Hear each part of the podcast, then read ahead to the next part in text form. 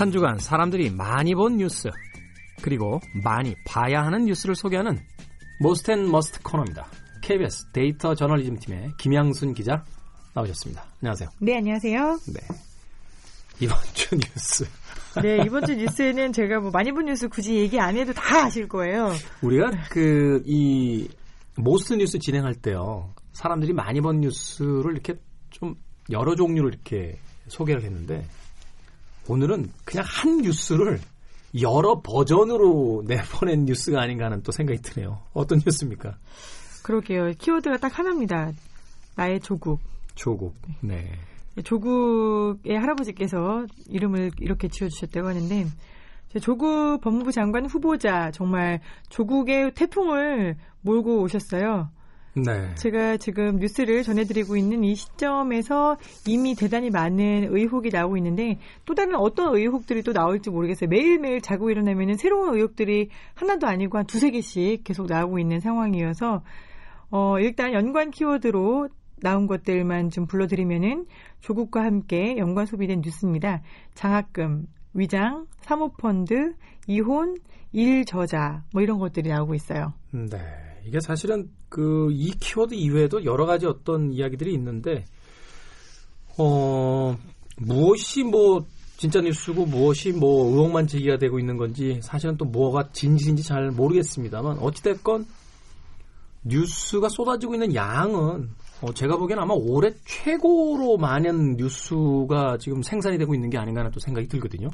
그렇습니다. 사실 일본 관련된 이슈를 우리가 두 달 동안 얘기를 했었는데 네. 일본은 엮여 있는 게 뭐 엄청 많잖아요. 경제도 있고 산업도 있고 거기에 이제 문화와 지적재산권, 뭐 관광 이런 게 여타 엮여 있는 게 많았다고 치면은 일본과 거의 맞먹는 수로 기사량이 생산이 되고 있어요. 지난 일주일 동안만 봤을 때 민주당 측에서 집계했더니 조국 뉴스만 8천 개더라.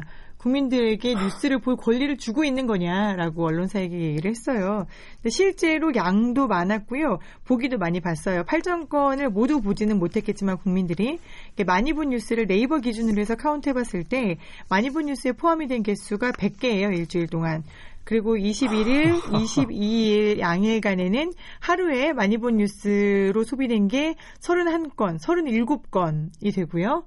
100건의 뉴스가 얼마나 소비됐나 봤더니 누적으로 봤을 때 한 3천만 view 정도, 즉 전 국민들 중에서 뉴스를 못 보는 아기와 어린이를 제외하고는 모두 다 조국 뉴스를 한 개씩은 봤다라고 산술적으로 네, 네, 그렇게 계산할 수 있을 정도입니다. 지금 이 방송은 8월 25일 일요일에 나가고 있습니다만 어, 저희들은 이 most and must 코너를 녹음하고 있는 지금 시점은 8월 22일이거든요. 어, 그러니까 방송이 나가는 시점에서는 분명히 더 많이 이 뉴스가 나올 거다라는 생각이 또 드네요.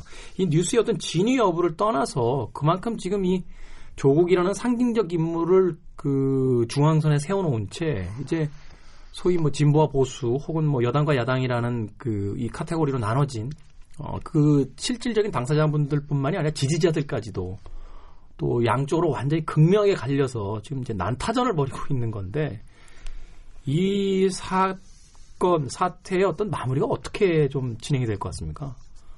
마무리까지는 정말 어떻게 예단하기 힘들 것 같아요. 이제 국민들 사이에서 말씀하신 대로 굉장히 결이 많이 달라요. 이게 자유한국당 측에서 씌우고 있는 프레임, 프레임 전쟁이라고 봤을 때 프레임은 강남 좌파거든요. 강남 좌파는 결국에는 고고한 척하면서 너도 돈 다 벌고 그 다음에 애도 좋은데 보내고 싶었고 너의 그 욕망을 즉 우리가 이야기하는 것들이 보통 우파의 욕망이잖아요. 보수 우파의 욕망을 너는 고고한 척하면서 뒤로 다 실현을 했다. 라는 거거든요. 그래서 나오는 용어들이 조로남불이에요. 반대로 민주당 쪽에서 그리고 청와대 쪽에서 내세우고 있는 프레임은 가짜뉴스 프레임입니다. 네. 왜냐면은 이 자유한국당이나 언론에서 내세우고 있는 팩트들이 어떻게 보면은 한 90%, 70%, 80%, 90%는 진짜에 가까운 것 같지만 10%는 거짓이다. 가짜뉴스다. 라고 음. 해서 이제 브리핑 그리고 보도 자료까지 내놓고 있는 그런 상황입니다. 일단은 뭐 정치적인 어떤 이슈기 때문에 그 지지자들에 의해서 이제 판단은 갈릴 수 있겠습니다만 어, 언론의 입장에서 본다라면 뉴스가 우리가 읽는 속도보다 더 빨리 생산이 돼요. 그래서 그 5분 전에 읽은 뉴스와 5분 후에 읽었던 뉴스가 계속 뭐 차이가 나고 바뀌고 새로운 뉴스들이 등장하고 이러니까 오히려 실체에 접근하는데 더 어려워지는 어, 그런 경우도 있는 것 같습니다. 다른 뉴스도 있습니까? 네, 그 두 번째로는 정말 이제 비중이 굉장히 줄어들었어요. 조국 뉴스가 굉장히 태풍을 몰고 왔기 때문에요. 네. 어, 두 번째 키워드 많이 본 뉴스는 구혜선 안재현 씨 두 분 다 연예인이시죠. 저는 개인적으로 잘 모르고 어, 직접적으로는 전혀 모릅니다만 구혜선 안재현 씨가 이혼을 하나 봅니다. 그래서 이 두 분이 서로 주고받았던 문자, 뭐 인스타그램 이런 것들이 공개가 되고 있는데 상당히 진흙탕 싸움입니다. 근데 그 두 분 이혼할 때요. 이걸 왜 자꾸 미디어에 발표하죠?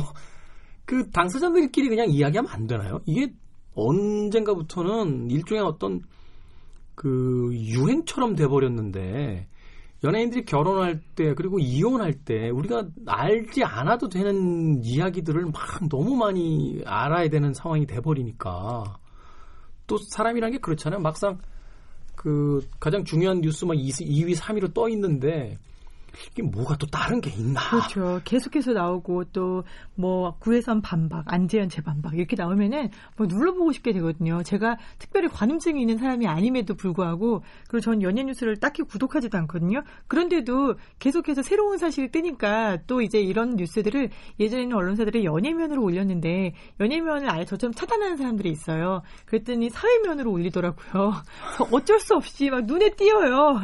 굉장히 고도의 수법인데 그래서 계속 보게 됩니다. 구혜선 안재현 두 분 이제 서로 님으로 호칭을 하고 계시던데 님이라는 호칭만큼 좀 존중하면서 끝내시면은 좋겠습니다. 다음 주에는 이 뉴스는 안 전해 드리면 좋겠네요. 음, 네. 저희가 뭐 결정적인 뉴스가 있지 않는 이상은 안전해 드리는 거로. 자, 그렇다면 한 주에 아, must 뉴스 어, 가보도록 하겠습니다. 어떤 뉴스 있습니까? 네, 이번 주 must 뉴스는 정말 저도 봤지만 여러분들도 꼭 한번 보셨으면 좋겠어요. 유튜브에 들어가시면은 KBS라고 안 치셔도 그냥 밀정이라고만 치셔도 나옵니다. 유튜브에서 밀정. 네. 네네. KBS 탐사보도부가 2주에 걸쳐서 보도한 프로그램인데요. 아, 이거 굉장히 많이 화제됐었어요. 네. 실제로 이게 첫 번째 편이 방송되고 나서 유튜브에서 25만 명이 봤어요. 일주일도 안 됐는데. 저도 봤는데 깜짝 놀랐습니다. 김재진 장군의 그 비서 역할을 했던 인물까지 밀정이었다. 뭐 이 이 부분에서는 좀 경악을 금치 못하는 그런 부분들도 있었는데요.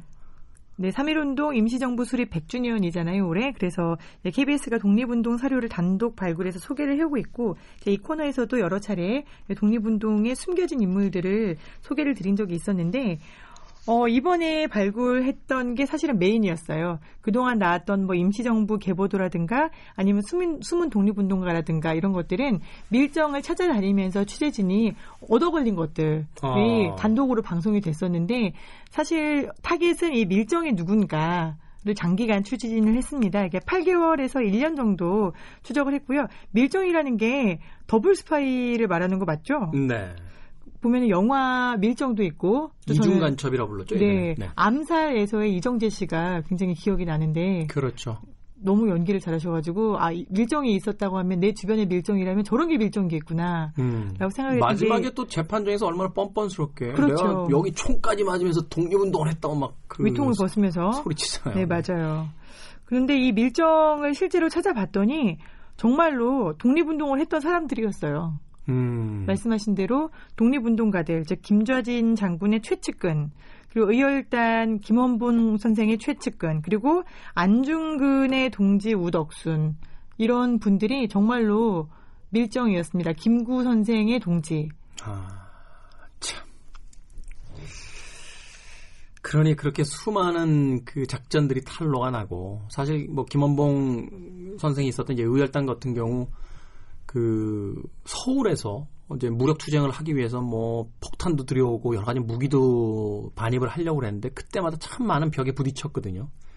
지금 와서 생각해 보면 그 많은 것들이 다 그 밀정들에 의해서 미리 사전 파악되고 있었기 때문에 어떻게 보면 우리의 어떤 그 주체적인 어떤 저항력을 가지고 할 수 있었던 독립운동들이 그렇게 많이 또 좌절이 됐던 게 아닌가 하는 또 그런 어떤 아쉬움도 드네요. 그러게 말이에요. 그래서 저희가 5만 장의 문서를 입수해서 분석을 했다는데요. 이 밀정의 규모가 말씀하신 대로 요소 요소에 있다 보니까 어마어마했어요. 일본 외무성이 해외 영사관에다가 파견을 하기도 했고 조선 총독부 경무국 지금의 경찰청이죠. 네, 경무국이 운영한 밀정도 있었고 즉 경찰들이 밀정 중에 굉장히 많았다는 거예요. 그리고 조선 사령부의 헌병대가 군 차원에서도 또 밀정을 따로 뒀습니다. 이게 일제 스스로도 다 파악을 하기 힘들 정도였다고 하는데요. 돈을 받았으니까 일단 밀정을 했을 거 아니에요? 그렇죠. 밀정이 받았던 돈이 50엔 안팎의 고액이었대요. 50엔이 얼마였냐면은 어, 당시에 교사의 초임이 45원이었대요. 즉 엘리트 당시에 이제 동경에 가서 교사 자격증을 따고 와서 가르치는 그 교사들의 월급 초임이 45원이었는데 밀정은 50원을 받은 거예요. 그러니까 그 당시에 선생님이라고 하면은 뭐 지금 우리 시대로 이야기하면 이제 의사나 변호사들만큼의 어떤 최고의 엘리트층이잖아요. 그렇죠. 최고의 엘리트였죠. 선상님이라고 불렀잖아요. 그러면 스파이 노릇을 하고 나서 받았던 봉급이 말하자면 의사들이 병원에서 받는 그, 그 정도의 연봉을 받았다는 그렇죠. 거니까 뭐 그건 뭐 어마어마한 돈이죠. 네. 그렇기 때문에 이제 밀정을 하는 데 있어서 생활에 어려움은 없었던 걸로 보이고요. 그리고 굉장히 자격증을 많이 갖고 있었대요. 수의사 면허증, 농장원, 산림관리원 이런 자격증까지도 갖고 있어가지고 어떻게 보면은 봉오동 전투 아니면 청산리 전투 이런 전투장 현장에서까지 가장 근접 거리에서 김재진 장군을 이렇게 보조할 수 있었다라는 건데요. 그러니까 이 밀정이 전문직이었기 때문에 중용받아서 쓰임새가 있었고 그렇죠. 그래서 고급 정보에 접근할 수 있었다 이런 이야기가 되네요. 믿을 만한 전문 기술을 보유하고 있고 그렇죠. 이 김재진 장군 같은 경우에는 밀정의 문서를 봤을 때 이 밀정이 일본에 보낸 문서들이 있을 거 아니에요. 그렇죠. 그래서 우리가 결국에는 이 사람들이 누군지를 찾아낼 수 있는 건데 이렇게 써놨어요. 김재진 36살 총사령관, 특기는 검술, 사격, 유도, 승마, 신장은 육척 1촌이고 얼굴은 타원형이다. 음. 자, 이런 정보를 써놓은 이유는 이 김재진 장군이라든지 아니면 이범석 선생 같은 이런 분들은 잡히면 안 되니까 네. 끊임없이 위장을 하고 다녔거든요. 말도 일부러 장군의 말을 안 타고 다른 사람의 말을 타고 다니고 저격당하지 않기 위해서 붙잡히지 않기 위해서 그러고 다녔는데 이 밀정들은 개개인의 세세한 특징을 아주 상세하게 보내는 거죠. 음. 언제든지 저격할 수 있고 붙잡아갈 수 있도록. 역설적으로 이야기하면요. 그렇게 수많은 밀정들이 활약을 했음에도 끝까지 그 독립운동을 했던 우리 독립투사들이 정말 얼마나 대단한 분들인지를 어, 알수 있는 부분이 아닌가 하는 생각이 듭니다. 아, 앞서서 영화는 어, 밀정도 있었습니다만 그 이정재 씨가 저격당하는 거는 암살이군요. 암살이죠. 네, 네. 암살이 난 영화였군요. 네. 거기 참 인상적인 대사 나오잖아요. 그 전재현 씨가 연기하는 그 어, 캐릭터가 어, 김구 선생의 이야기를 전하면서 수십 년이 흐른 뒤에 누구 누구가 밀정이면 죽여라. 아, 이제 그 임무를 완수합니다. 하면서 그 마지막에. 이제 총을 발사할 때 그러니까 우리가 청산하지 못한 그 역사의 어떤 빛과 아쉬움 같은 거를 영화적 판타지를 통해서 그 마지막 장면을 장식할 때 어떤 진한 감동 같은 게 오게 되는데 참 그런데 현실은 어떨까요? 지금 말씀드린 그 김재진 장군의 비서 이정, 그 다음에 어, 안중근의 동지 우덕순 이런 사람들이 모두 독립 유공자입니다. 끝까지 밝혀야 됩니다. 아, 저는 그 우리가 흔히 그러잖아요. 어떤 잔혹한 살인에 대해서는 공소시효도 없애야 된다라는 것이 대부분의 어떤 국민들의 법 감정일 거예요. 그렇죠? 사실은 뭐 강력범죄도 한 15년 정도, 20년 정도 되면 이제 공소시효가 만료되는 걸로 알고 있었는데 공분을 산 어떤 강력한 범죄에 대해서는 공소시효 없이 끝까지 잡아야 된다라는 이야기를 하는 거죠. 그렇게 본다라면 일제 강점기에 벌어졌던 이 수많은 범죄와 범죄의 그 관련자들, 협력자들에 대해서는 이제 그만하자, 뭐 화해하자 이런 표현들보다 역사가 계속되는 한은 끝까지 진실을 규명하려고 하고 어, 잘못된 역사는 바로잡으려고 하고 또 처벌해야 될 사람들은 처벌해야 된다라는 생각을 다시 한번 하게 됩니다. 근데 이게 서원만의 문제는 아닌 것 같아요. 그 저희 후배가 안중근이라는 뮤지컬을 보고 와서 하는 말이 안중근이라는 뮤지컬에서 우덕순이라는 사람이 굉장히 큰 비중을 차지하는 조연이라고 하더라고요. 저는 뮤지컬을 뮤, 지컬 영웅 이야기하시는 거죠? 네, 그렇습니다. 네네. 거기서 우덕순이 굉장히 안중근을 조력해가지고서는 우리나라의 독립운동을 이끄는 사람으로 히로부미를 저격하면서 나오는데 이번에 저희 KBS가 밝혀낸 바에 따르면 우덕순은 밀정이었어요. 아마 조정될 거예요. 다음 아마 공연 때는 캐릭터에 대해서 한번 조정이 되지 않을까 하는 생각이 듭니다. 그만큼 우리가 모르고 있었다는 거죠.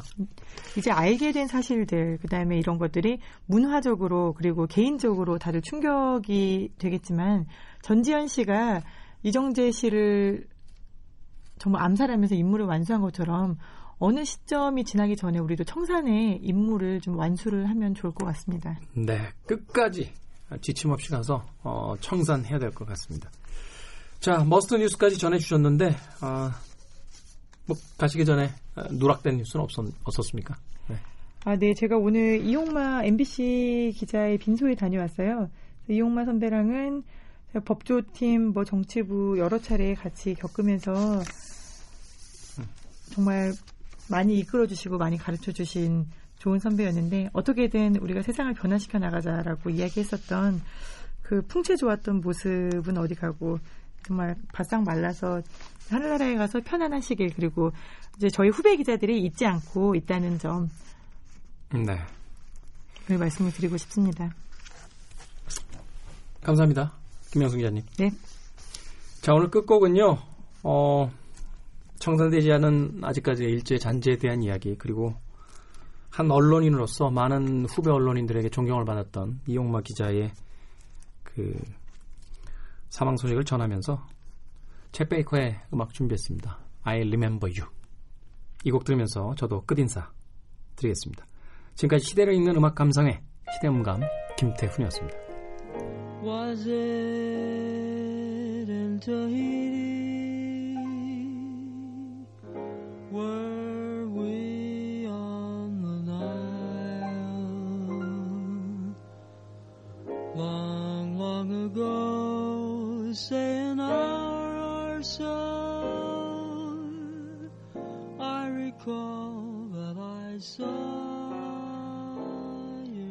Smile.